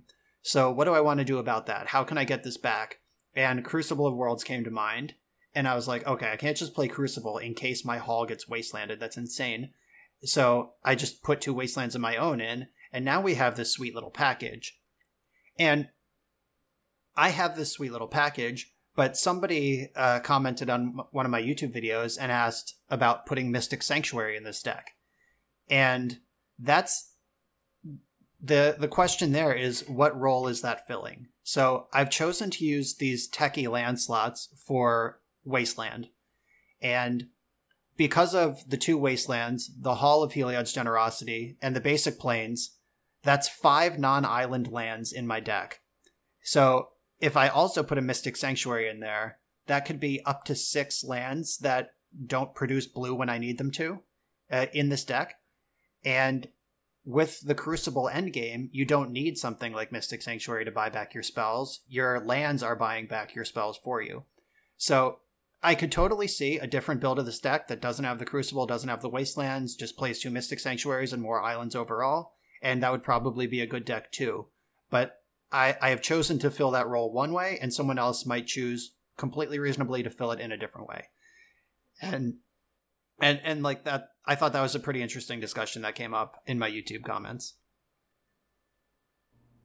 As an aside to that, I think people get too greedy in their flex land slots in Legacy in general. I see a lot of Death and Taxes players do this in particular. So Death and Taxes is a mono-white deck that like really technically isn't playing enough white sources in the first place to cast all of its spells on curve. It's really not. Like, it's bad. I've done the math behind it. It's very sketchy. And then I see a lot of these Death and Taxes players doing things like, I'm going to throw in like 1 Ghost Quarter and 1 Mishra's Factory into my list. And those are taking away slots that would have been additional white sources. Or they're doing things like, I'm going to put a Flagstones in my list. I've got a 1 of Cataclysm in the board. I'll maybe get some value.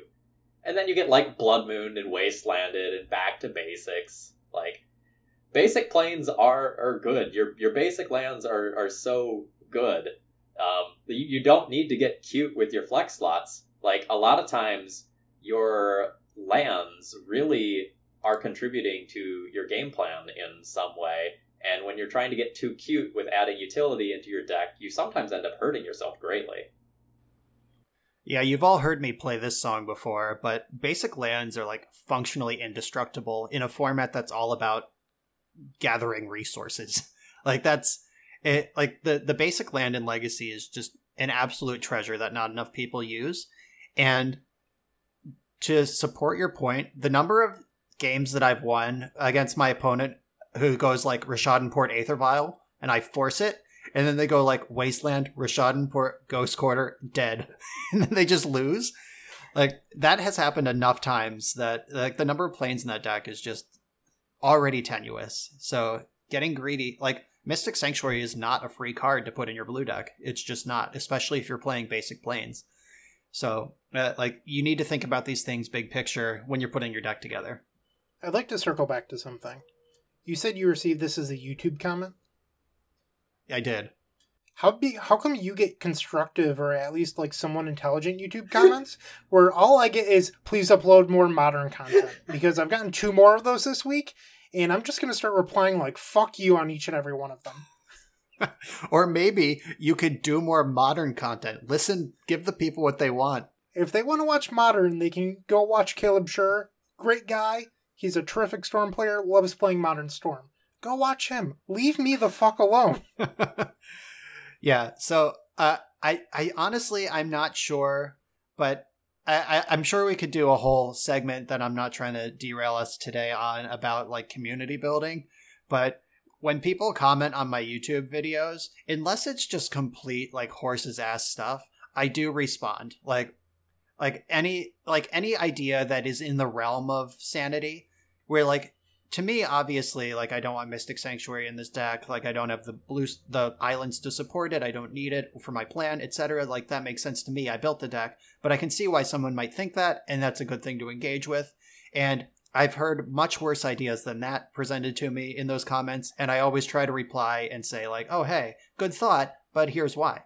And I like to think that fostering that sort of back and forth pays off next month for my next video when someone has a thought and they want to share it. So there's that. That might be it. I'm probably less prickly than you in general. I think I'm going to subscribe to your YouTube channel and ask you to make more Storm content. I honestly don't know how I've survived this long without posting a Storm League. Because that deck is in my range. I have played it in tournaments, and people would probably like it. So I should probably just go ahead. I have it on Magic Online. Like, I have the Epic Storm. I keep up with whatever your latest list is, and I always just have it ready. I just never actually do it. Elves is just Green Storm. I know. I was going to play one. I was going to do one Elves Day during Gen Con, when Gen Con also gave everyone god accounts. Like, if you signed up for the event, you just got Moto unlocked 4x everything for the week. It was pretty dope. That's how I got to play Muxus Stompy.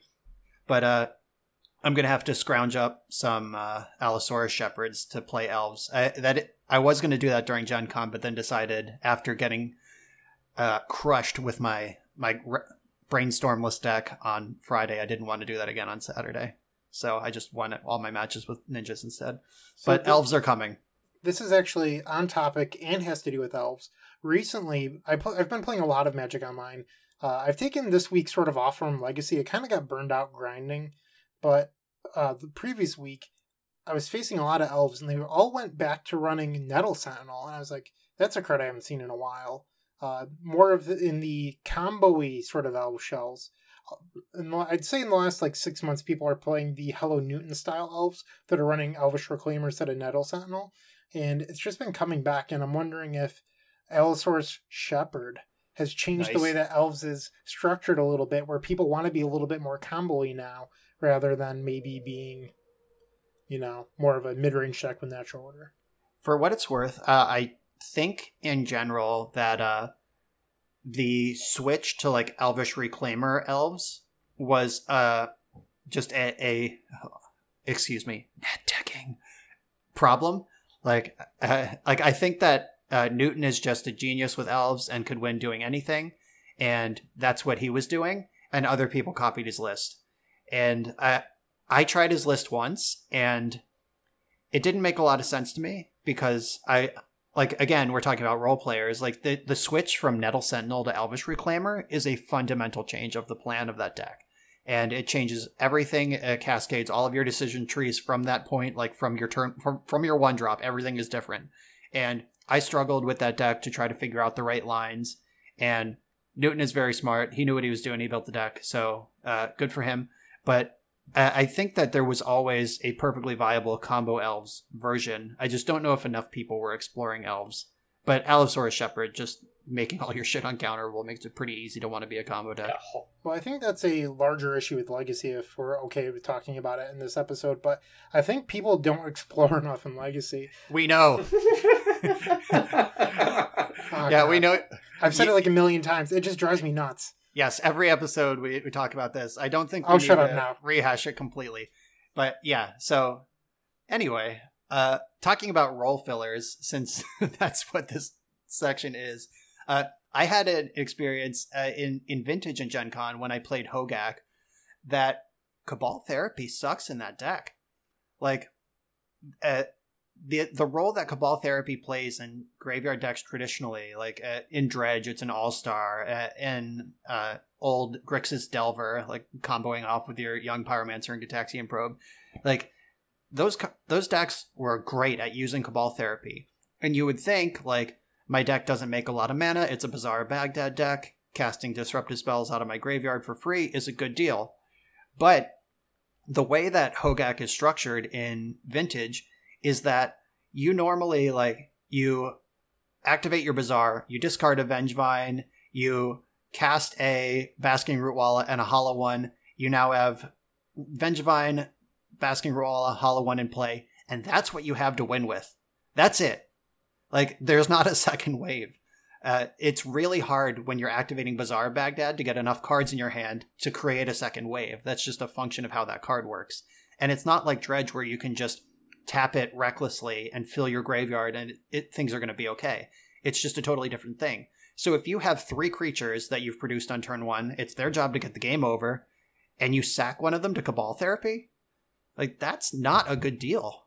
And in Vintage, all the best cards are restricted. Like, you have no way to look at their hand. Are you just going to, like, fucking guess? Like, hope you don't have Ancestral Recall. Goodbye, Basking Rootwalla. Now my clock is 2 turns slower. Like, it was just such a bad card in a shell that seemed like it would love to have it. Well, they are running Stitcher Supplier. I would just like to clarify that. But I agree with you. Like, every time a card is cast against me, I laugh a little bit, because I know for a fact they're either naming Force of Will or Paradoxical Outcome. And I don't care about either of those cards being in my hand with the way my deck is built. So it's just, like, kind of funny. But even in Legacy Hogaak, I don't think Cabal Therapy is that good. And that's because of 2019 and 2020, where the power level of everything is shifted. And there's so many more cards now that are just playable cards that end the game, where if you're a deck that's trying to name Force of Will, are you going to name Force of Will and then look sad when you name Force of Negation? Or are you going to name Oko and then lose to their Uro or whatever it is? I don't know. Yeah, I again, without creating too big of a tangent, the recent year and a half of design has made discard really bad. Having to play a lot of Standard for testing for the Pro Tours and stuff. Currently legal in Standard are Duress, Thought Erasure, Agonizing Remorse, and Thought Distortion. And that's a pretty busted discard suite. Like, you can start discarding on turn one. One of those things provides card selection for you. One of them exiles. One of them exiles everything, and it all sucks. Like, there's like Sultai after the most recent round of bans is one of the best decks in Standard. It's just full of good cards, but people have been slowly cutting, like, the Thought Erasures and the Agonizing Remorses, and they're just jamming Nissa on Who Shakes the World and Uro and Hydroid Crisis, and, like, you just can't discard to stop a plan anymore, because the card off the top of the deck's gonna kill you by itself. So it would make sense that trickles back to Legacy a bit too. Where in Legacy there's also Veil of Summer, but on top of that, if you're someone playing Duress in Legacy, and let's say you're living in this magical Christmas land where you don't get hit by Veil of Summer, you're gonna look at Force blue card in your opponent's hand. And now you're like, great, if this was Veil Summer, they'd at least have to force it. Yep, guaranteed. There used to be a time in Legacy where discard was pretty good, where, like, there were a decent number of Thought Seizes. Like, when your opponent's primary win condition was, like, 2 Jaces, 1 Entreat the Angels, if you, like, bring one of those to the graveyard, like, you bought a lot of time by taking one of those cards. And now decks are really threat dense compared to how they used to be. The discard doesn't quite have the same oomph that it used to be. It does not. And, like, discarding their Uro, whoopsie doozies. Yeah, no good there. And like, that was in the before Veil of Summer time also. Like, remember when Hymn to Turok was just in the best deck? Like, Grixis Control and Checkpile before it, like, That deck was embraced by a lot of really smart, capable players because it provided so many options, and Hymn to Turok was such a banger. And now they get to just counter it for free and replace the card. Like, yeah. So discard is a little bit worse.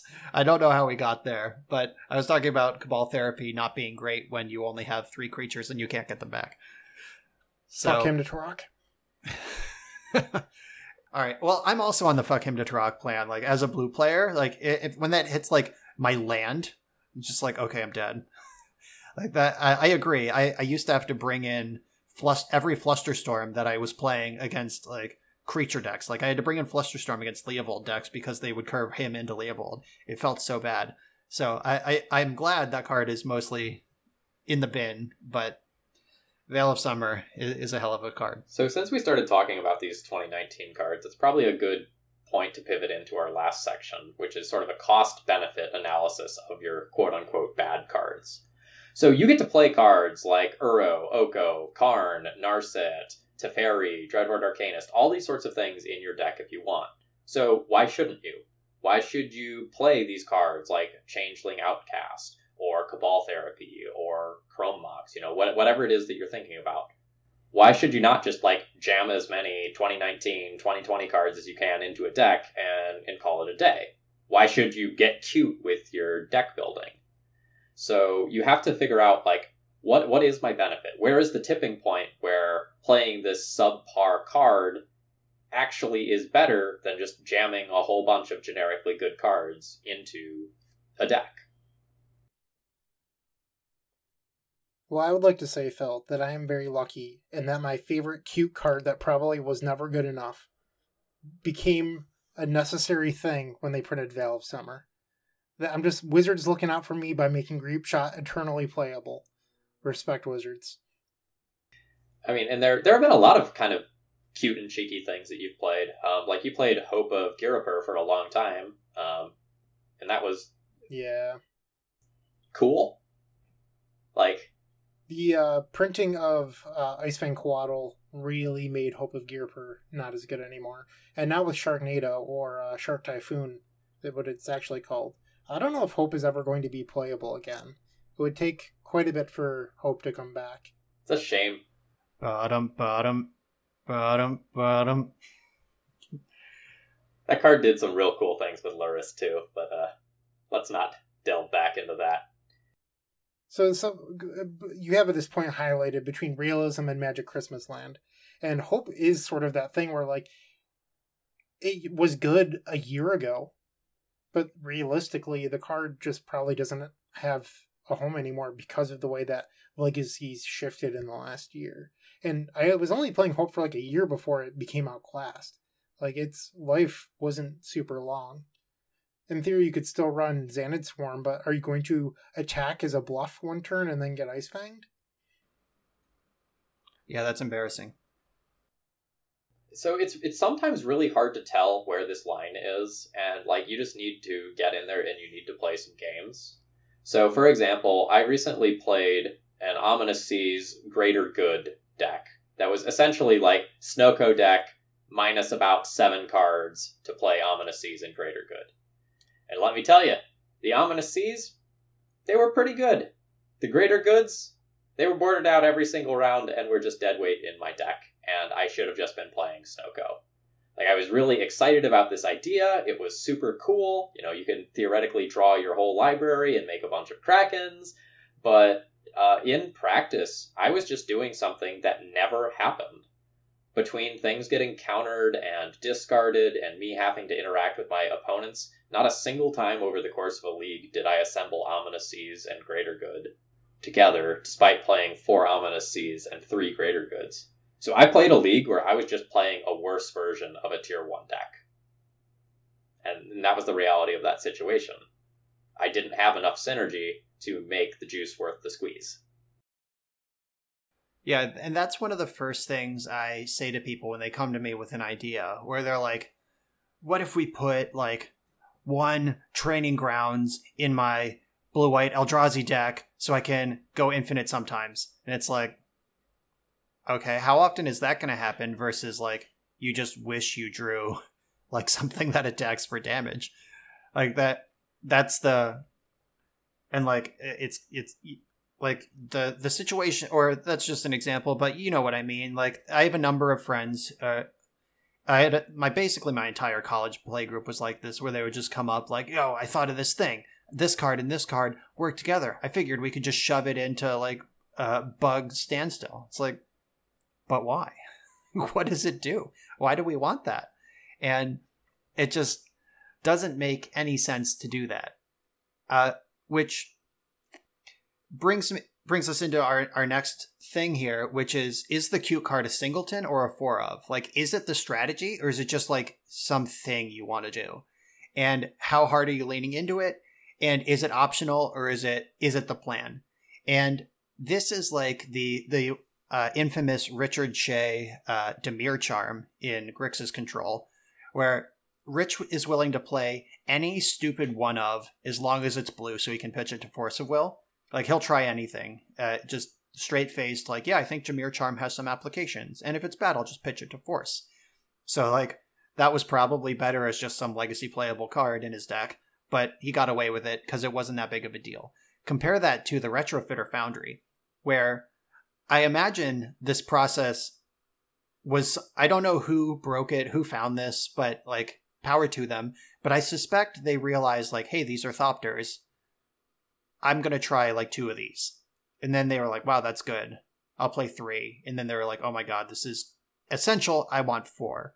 And I anyone who's brewed a deck has had that moment where it's like, okay, this is too cute. It doesn't do enough. It's out versus this is insane and I need more of it. And that's the sort of decision that, like, you can turn Magical Christmas Land, like finding a one of when you need it at the right time is kind of Christmas Land. Finding a four of, because you're going to need it often, that's realistic.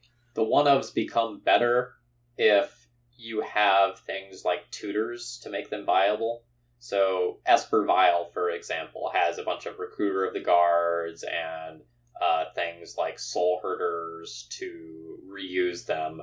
So playing a bunch of super questionable singletons there for fringe scenarios is perhaps more justifiable than it is to, I don't know, put your one of weird card into Maverick or something. Red Stompy. Yeah, into Moon Stompy. You have one 6-mana Chandra in your Red Stompy deck. No, you need like three of those. They're so good. Right. Although, admittedly, the 5-mana one, Chandra Heart of Fire, is now seeing a decent amount of play over 6-mana one. Yeah, I've seen that in lists. I have mixed thoughts about that, but that's another episode.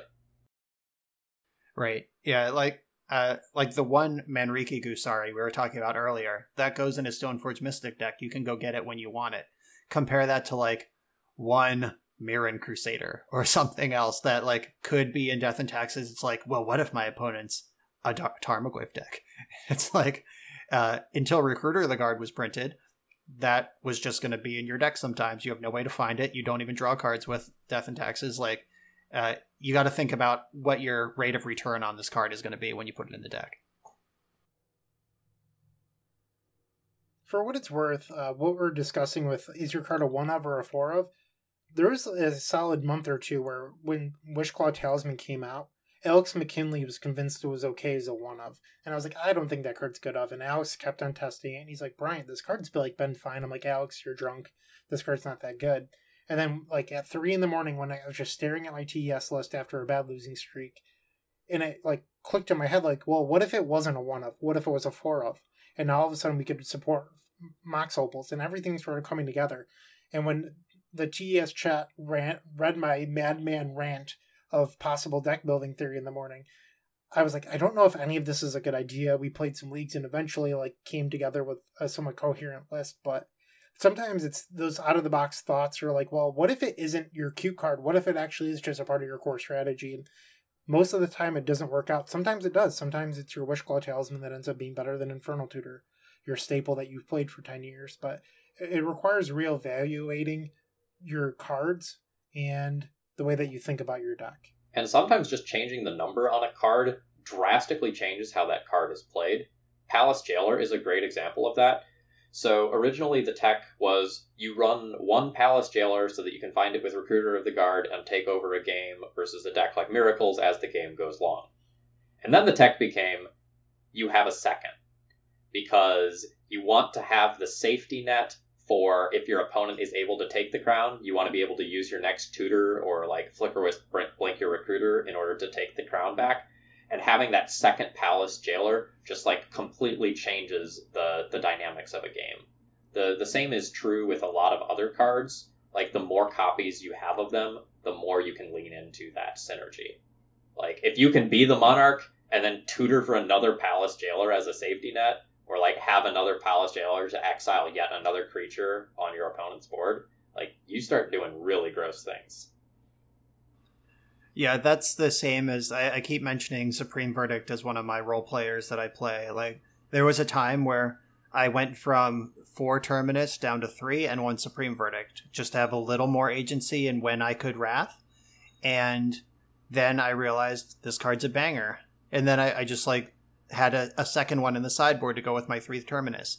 And then I was on like 2 main with 1 Terminus main, and like just realizing that this was a better sweeper in certain environments.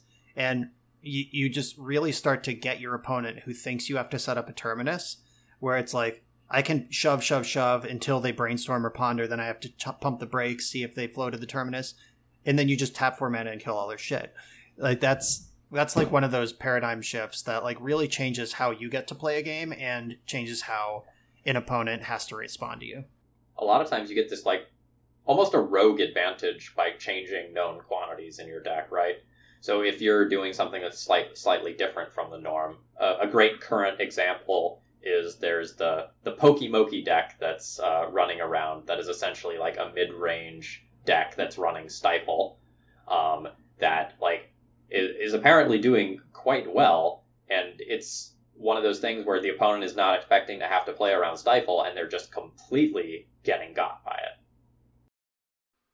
And we see that in like a mini version anytime you play with or against Delver. It's like, how many daisies are in this deck right now? And after board, like, we see this dance, and you're basically just taking that dance up to the big stage and like, let's dance. I think that a person who plays daiseless Delver would gain a lot of advantages in a lot of spots. They'd also sometimes just fucking lose because they can't daze their opponent's spell. But like, and if deck lists ever opened up, then they would be dead immediately. But like that's the sort of experiment that we're talking about here. Stifle is one of those cards where it fits into the synergy aspect, where if you're a Delver deck and you're playing Wasteland Stifle Daze, yeah, it fits into the synergy of your deck, where you're not necessarily playing the just better singleton card deck. That said, the Stifle list have like come back a little bit in the last 2 weeks, but they're still not winning as much as just playing the Oko, like, Haymaker Stifle lists. And Legacy is ultimately a format where you get to play what you want, which is why you can play Rug Control with Stifles in it. But I think if there were larger events like Star Cities going on, where you could actually play Legacy, or maybe more events like the Format Championship, you wouldn't see as many people messing around with cards like Stifle in their deck. You'd see more, you know... I know Anurag top-8'd with the Rug Stifle deck, but... it's like one of those cards where it almost feels like a relic from the past, and the people that play Stifle are nostalgic for the card rather than, I think that this is a 2020 playable. Yeah, maybe we'll deep dive into this deck list if it keeps putting up some results later. But I think it's we would go very wide with that topic very quickly. So kind of focusing back in on the cost benefit analysis thing here. When you're playing these cards, a lot of times you want to be thinking about, like, is this card that I'm putting into my deck list that is, like, weak? Is this actually going to change my matchups? Like, what benefit am I getting out of this? Am I getting enough of a benefit that it's worth the drawbacks? Do I have enough redundancy? Do I have enough tutors? Do I have enough synergy that, like, this card is actually going to be good? Or is it the sort of thing where it's like, it was fine in game one, but I'm going to board it out in, 7 of my 9 rounds in this tournament. Yeah, I think that's definitely the most important question to ask. Like, be honest with yourself. What is your motivation for trying this weirdo card? Like, are you getting some, like, brewer's high of, like, I'm doing something no one else is, even to my tournamental detriment? Or have I actually figured something out here? And if you answer that question that I just want to be different, that's fine, but you're not allowed to be mad later when your plan doesn't work. Just saying, your friends don't want to hear it. So if your goal is to win the most matches and you're looking at like your Ancient Tombs and basic lands and you're like, I could play Soldier Stompy. Like, is that a better option than Moon Stompy? And the answer is probably no. Almost certainly no. And like, that's just like, if you're the Soldier Stompy person, cool. Stomp those soldiers. Live your best life. But if you want to win the tournament, you should play the better deck. I don't understand why you had to attack Phil to close out a podcast episode. I mean, to be fair, we usually attack each other in some way or another to close out these episodes. Yeah, I honestly, I have a friend. His name is Max. He top aided Eternal Weekend with Splinter Twin a number of years ago. And he is one of my most consistent supporters. When I was streaming, he was there almost every night. He comments on most of my YouTube videos now. He moved away years ago, but he still like is dedicated to following my content, and he rules. He is just deep on Soldier Stompy. He works hard on that deck. He has it completely foiled out, and he knows. He was a really good Miracles player. I think he has some number of Star City top eights with Miracles. Like he was a very good player of a very good deck, and then just yeeted it into the sun and became a Soldier Stompy player. And he knows what he's doing, and power to him. I'm certainly not shitting on people just for playing Soldier Stompy. All right. Well, I hope we've given you some interesting things to think about in terms of deck building. Take it to heart, just like we've taken all of your wonderful feedback and love to heart. Now we've brought it full circle. Isn't that great? I'm up to a 9.9. We better stop here before we max out that meter and cause you to gush on air. That'd be too much. Yeah, I'll just pass out. All right, folks, I hope you have a great rest of the week. We'll see you again in 2 weeks.